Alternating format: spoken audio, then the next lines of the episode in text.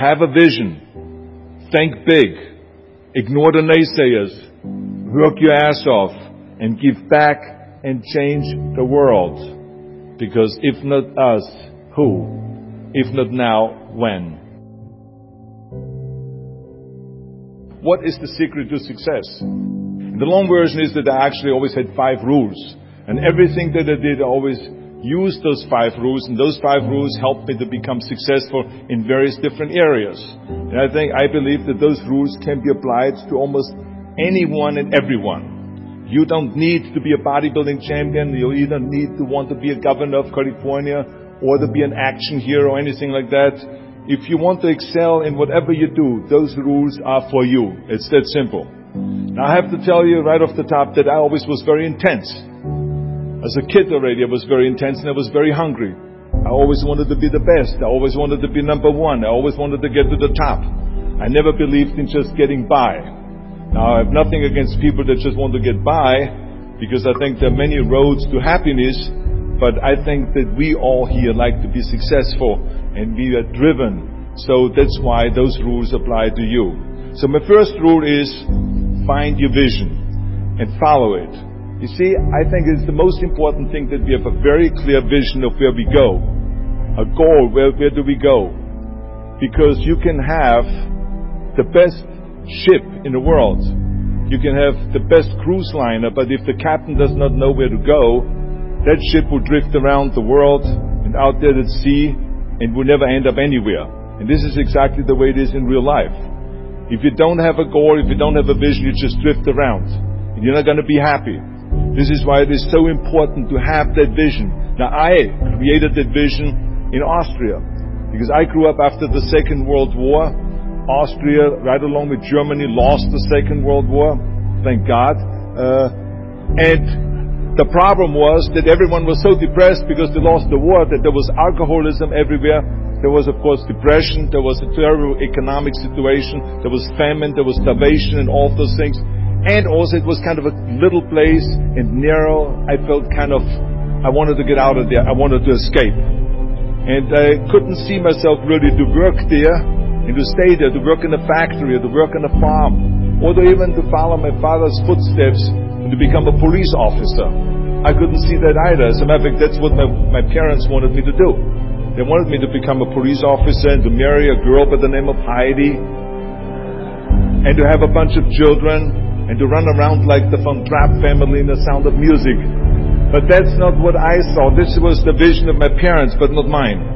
And luckily, one day in school, I watched a documentary about America. And I found myself, I knew exactly that is where I wanted to end up. I wanted to be in America. Everything that I saw in the documentary, I just loved.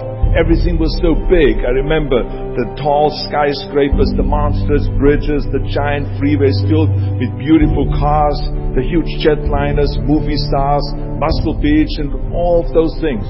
I could not wait to get there. The question was just, how do I get there? How do I get to America? I mean, this was not a common thing to do way back in the 50s. No one had the money to travel or anything.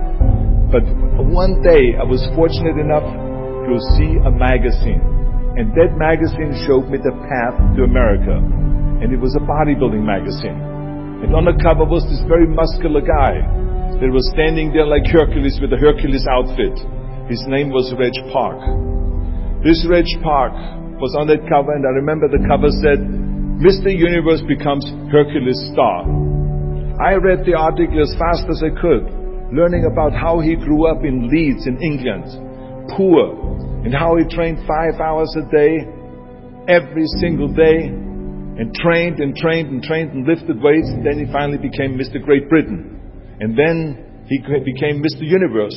And then he won a second Mr. Universe title and a third Mr. Universe title. And then all of a sudden he landed in Rome in Cinecittà doing Hercules movies. And there he made millions of dollars and this, this money he took bought himself a gymnasium chain in South Africa and he became a successful gymnasium owner. And as I read, I became more and more certain about my own future. As I read this story, I was so excited, so interested. I knew exactly that I wanted to become another Reg Park. I know He laid out the blueprint for my life, basically. I could see myself, I could visualize myself clearly to be a champion on that same stage where He won the Mr. Universe, and then to move to America, then get into movies, and then become rich and famous.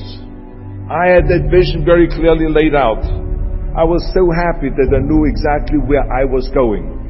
From that moment on, everything that I did, no matter how hard I had to work or how much I had to struggle, it didn't matter. It was a wonderful joy joyride because I knew what the purpose was and I found my passion. The simple truth is, if you don't have a vision, if you don't have a goal, if you don't see your future laid out in front of you, you're just floating around without a purpose. And I think that the numbers speak for themselves. This is why so many people around the world are unhappy with their jobs. I mean, in America, 74% of the people hate their job and would like to change jobs. But think about that. That means that only a quarter of the Americans love their life's work. I mean, that is a very depressing statistic. I always smiled when I worked, no matter how hard I worked. I always had a great time, no matter what I did. It didn't matter if it was in bodybuilding, or if it was in the movies, or if it was as governor. I remember in the pumping iron days, people ask me in the gym all the time, why are you smiling all the time? Why are you so happy? You have to lift 50 tons of weights. You have to train five hours a day. I mean, I look at the other bodybuilders' faces and lifters' faces, and they look kind of depressing. They look sour. They're miserable that they have to lift weights. You, you don't look miserable, you look happy. And I tell them always, I say, I smile because I know exactly that every rep that I do, that every set that I do, every weight that I lift, I get one step closer to turning that vision of mine into reality and becoming that Mr. Universe. I could not wait to lift another 500 pounds in the squats. I could not wait to do another thousand sit-ups. I could not wait to do bench press, more bench press more curls until I couldn't move my arms anymore. Because I knew that every rep got me closer to standing on that stage as a champion. As a matter of fact, when I lifted weights, I didn't really feel like I was lifting weights. I felt like I was lifting a trophy over my head each time I lifted. And to have all those bodybuilders around me and thousands of people screaming.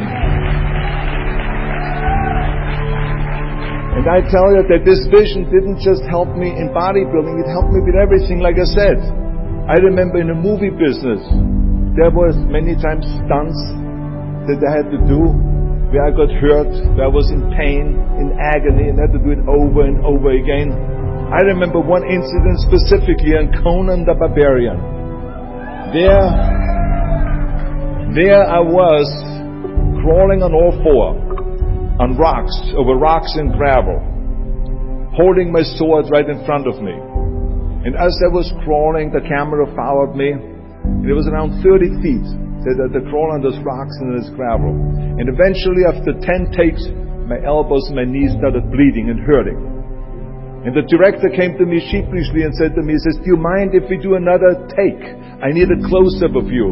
And I said to him, no, I don't mind at all.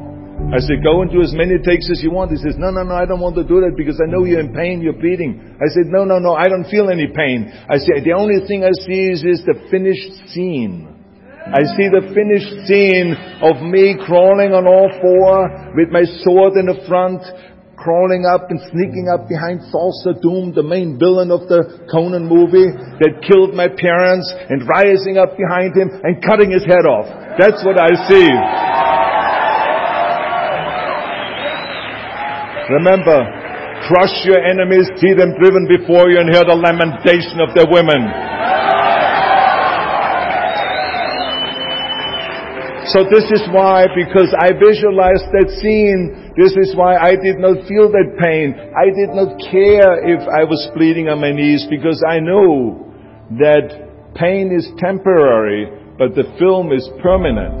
And I explained that to the director, so this is why I try to tell you, always discover your vision, and the rest will follow. Now my second my second rule is never ever think small. If you're going to accomplish anything, you have to think big. You have to go and shoot for the stars. The biggest challenge most people have is because they think small. And the reason why people think small and why they choose small little goals is because they're afraid to fail. They know that if you shoot for a big goal, then the chances of failing are very high. And they're afraid of failing. It's one of the most common things why people are frozen and why they can't make a move in life because they're scared of failing. I say to myself, hey, I'm not worried about failing because that's part of life. You're not going to go and win everything. And how far can you fall? Look at this. This is the ground. That's as far as I can fall. And you know something? that the only time you really consider the failure is if you fall and you don't get up.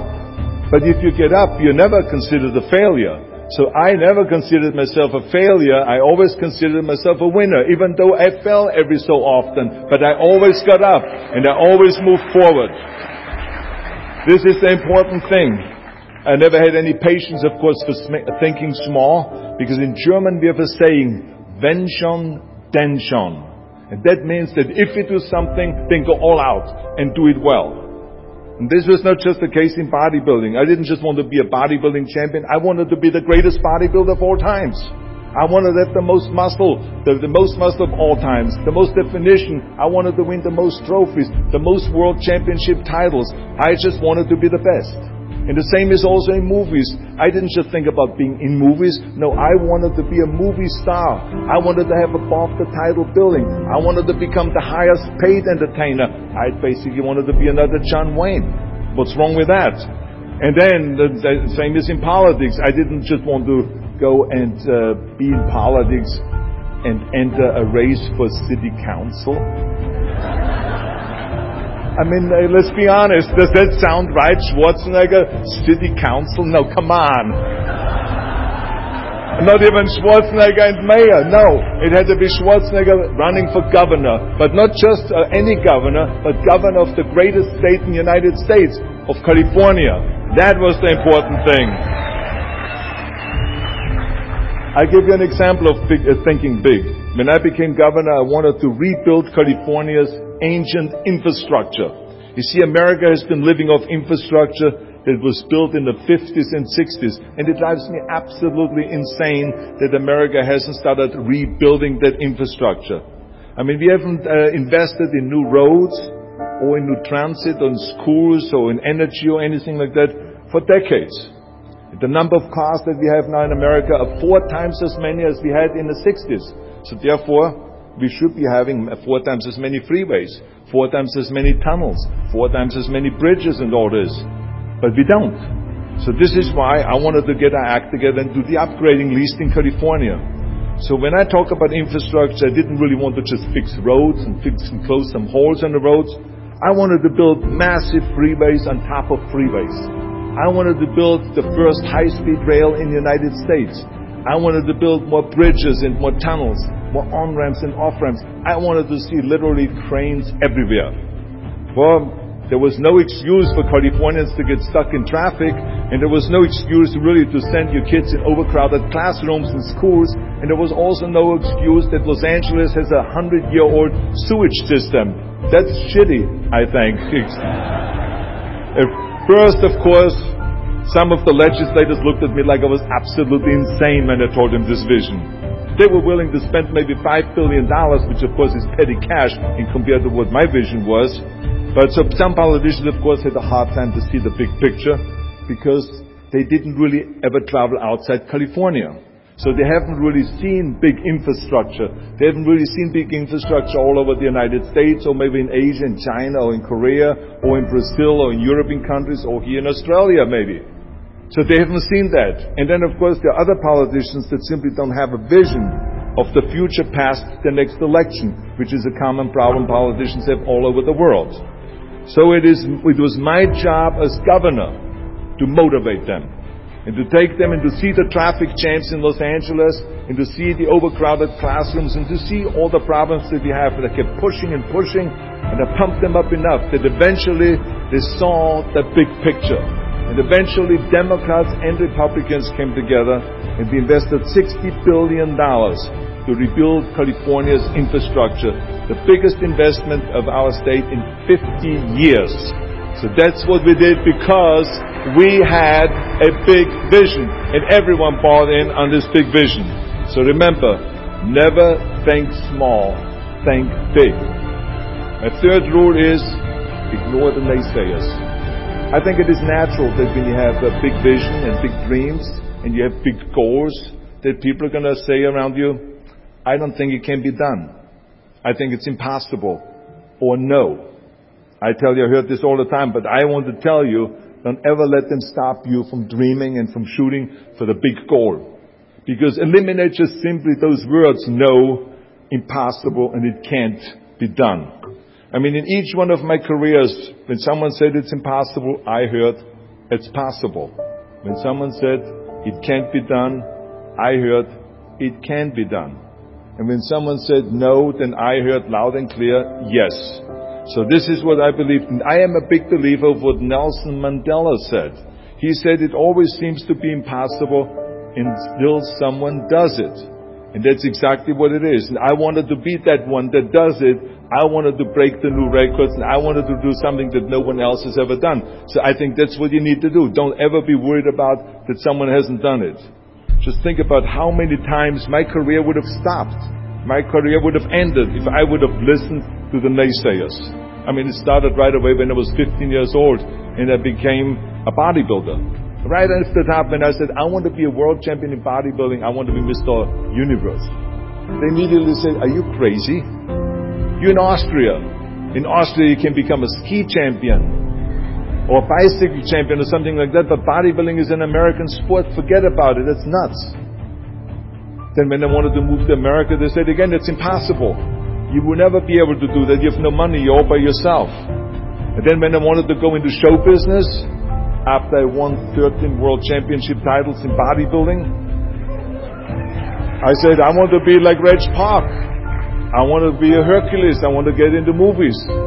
Well, I tell you, when I met those agents and managers and studio executives, their reaction was, Oh, Arnold, that is so funny. you want to be what? A leading man? Oh, come on. I mean, look, uh, uh, first of all, let's start with your body. Look at your body. I mean, you're overdeveloped. You're gigantic. You're like a monster.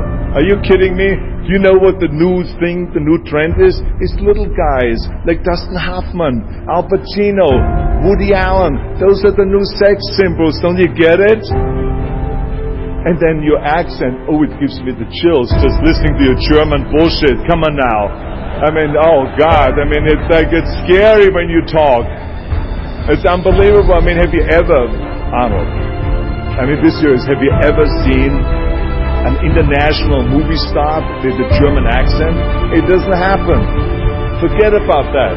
And then your name, what is it, Schwarzen, Schnitzel or something like that? Yeah, I can see that name already up there on the billboard. Yes, and people are going to storm the theater and the movie houses because Schwarzenegger is starring in the movie. Oh yeah, I can see that already.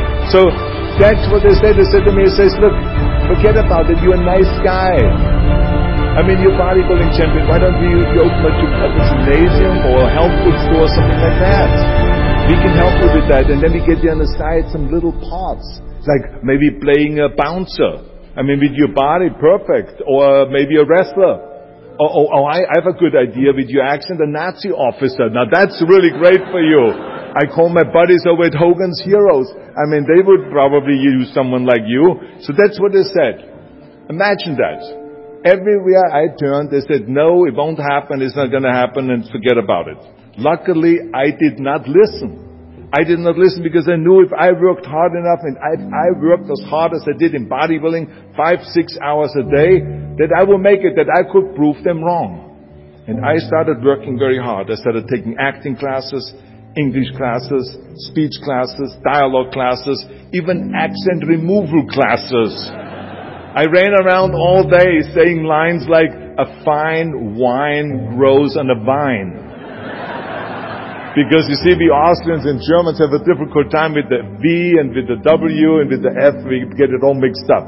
So it was a fine wine grows on a vine. Or the sink is made out of zinc. And all those kind of lines. I said over and over. you know something? All of a sudden, I got a little break. In the early 70s, I remember All of a sudden, I got a TV show, a little part, then another little part, and then all of a sudden I got a phone call from Lucille Ball to be in her special happy anniversary and goodbye, uh, which was with Art Carney. I had this six-minute scene as an Italian masseur. Now most people don't know the difference between an Italian accent and the German accent, so I got away with my German accent. But I played this Italian monsieur and I was so delighted. And then right after that I got a guest starring role in Streets of San Francisco with Michael Douglas and Karl Malden. And then Pumping Iron and Stay Hungry. And then of course I landed the big role as Conan the Barbarian. So finally I got the big, big break. And you know what was so interesting about it was that as soon as we were finished with the Conan movie, we were out there on a promotion tour. And the director said at the press conference, the director is John Milius. He said, if we wouldn't have had Schwarzenegger with those muscles, we would have had to build one. Now think about that. Before it was this huge obstacle to have this body, and all of a sudden the director says, if we wouldn't have had Schwarzenegger with his body, we would have had to build one. Now what a turnaround. And then when I did Terminator, James Cameron said, which was really great. He said the I'll be back line became one of the most famous movie lines in history because of Arnold's crazy accent, because he sounded like a machine when he talked.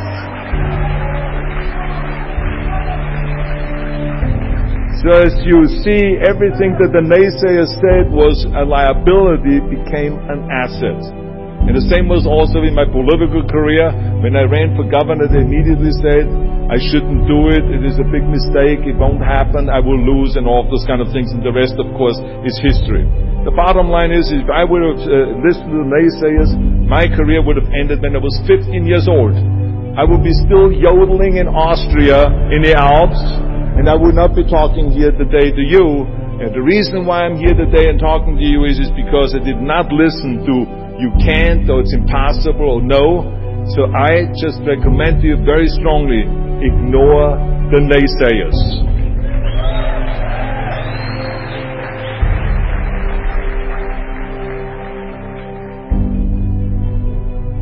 My fourth rule is work your ass off.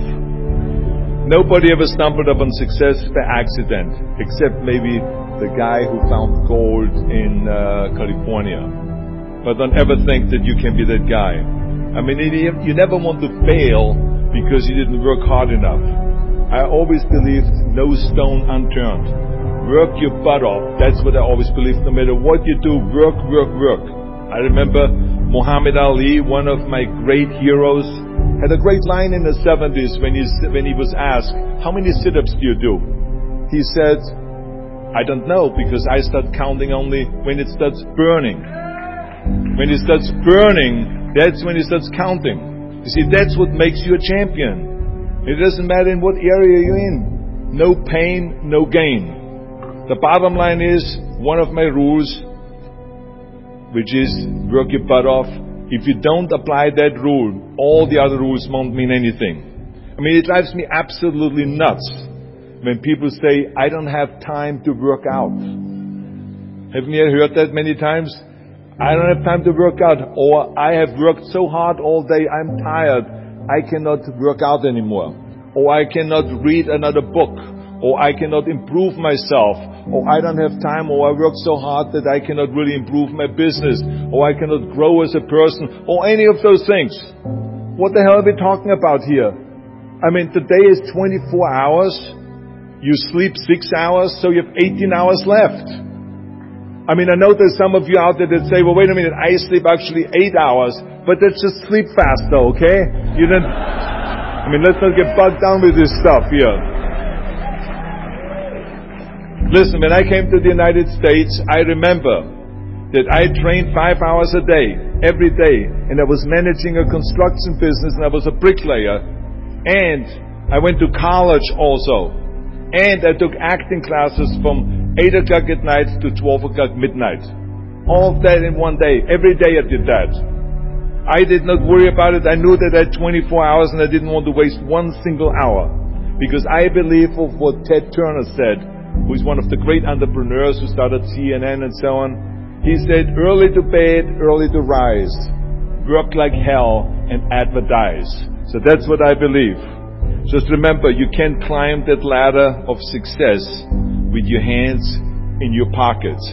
You must work your ass off. It's that simple. And my fifth and last rule is don't just take, give something back. Leave your mark on the world.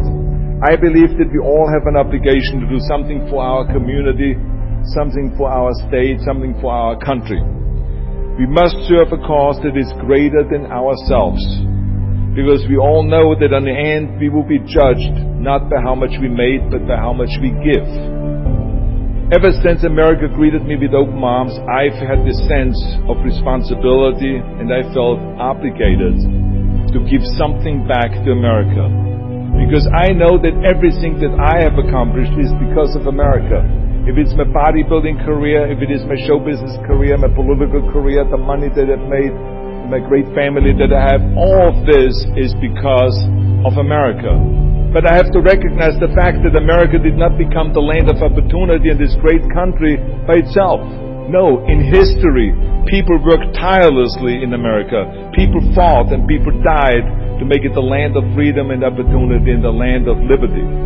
So now it is our responsibility if we want to keep it the number one country in the world, to work for that and to give something back to that country. And it doesn't matter if you're in America, or if you're in Australia, or if you're in China, or if you're in Japan, or in Italy. It is the same thing. You all have to give something back to your country, no matter where you're from. Now, I love the words of my father-in-law, Sargent Shriver, who started the Peace Corps the Job Corps, legal aid to the poor during the Kennedy and during the Johnson administration. He was uh, the number one public servant, and he always inspired me to become a public servant. He was one of my heroes. He said at Yale University at a commencement speech, he said to the students, tear down that mirror.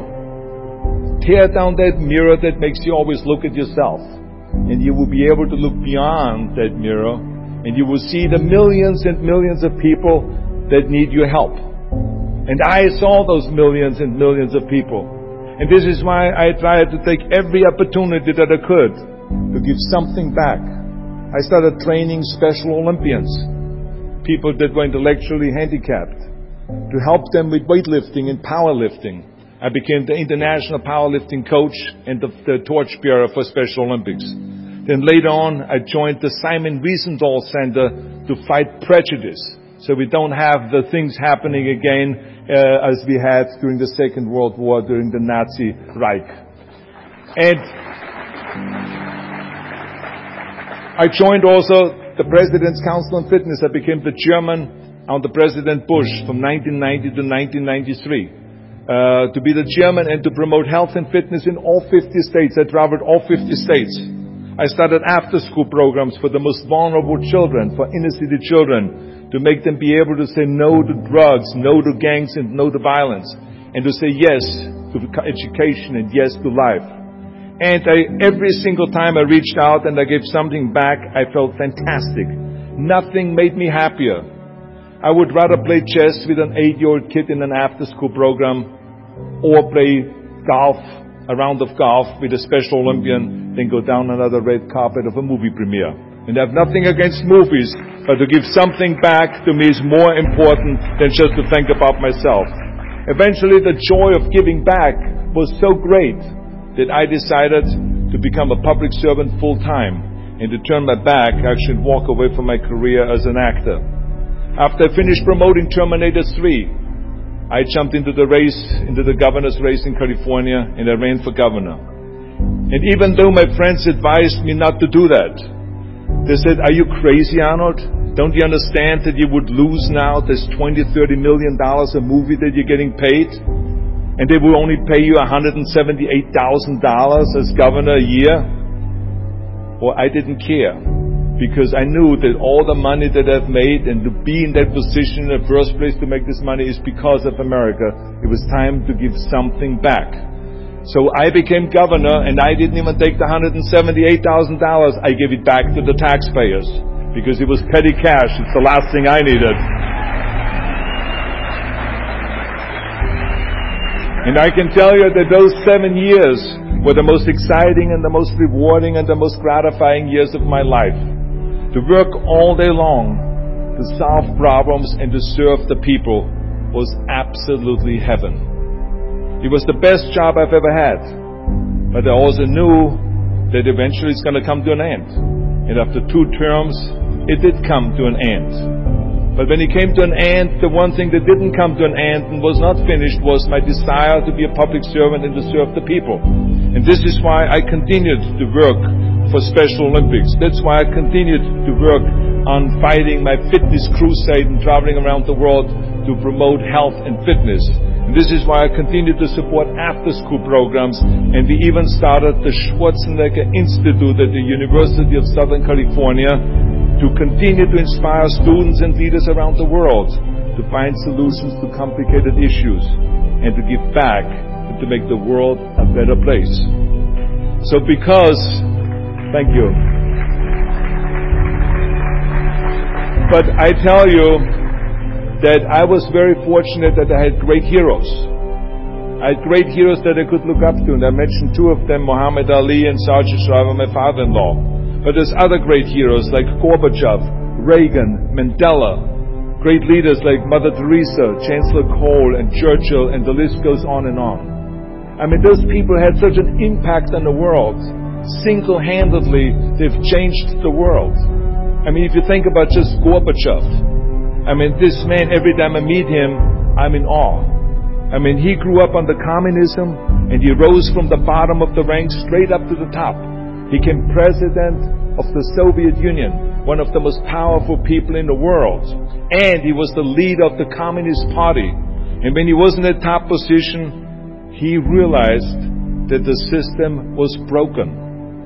Now, what do you do when you're the top leader of the Communist Party? and you realize that the system, that communism doesn't work. Well, you know what he did? He dismantled communism. Think about the courage that that takes. I mean, the guts that it takes to do that. Think about that Gorbachev completely transformed his country with glasnost to give his people for the first time freedom. And then through perestroika by reforming Russia's economy. He didn't wait for the next president. He didn't complain. He simply said, if not me, who? And if not now, when? So I feel very strongly all of us need to have and uh, embrace that kind of a spirit. We all can create change, whether it is in our neighborhood or in our local schools or in our country. It can be big, but it can also be as little as just going to a school kid that has problems reading and teaching that kids how to read or how to do math. We don't have to just work on me. We should also work on we. Not just me, but also we. Remember that. To lead a truly full life, you must give back. You must leave the world a better place than you found it. Because the bottom line is, it is up to us. I mean, those rules that I've given you are important rules, but giving back is one of the most important rules. I guarantee you that if you follow all of those rules, you will have many victories to celebrate. You will leave, you know, your work, and you will have extraordinary kind of a record, and you will leave a legacy behind that you can be proud of. So I want you to remember those rules. Have a vision. Think big. Ignore the naysayers work your ass off and give back and change the world. Because if not us, who? If not now, when?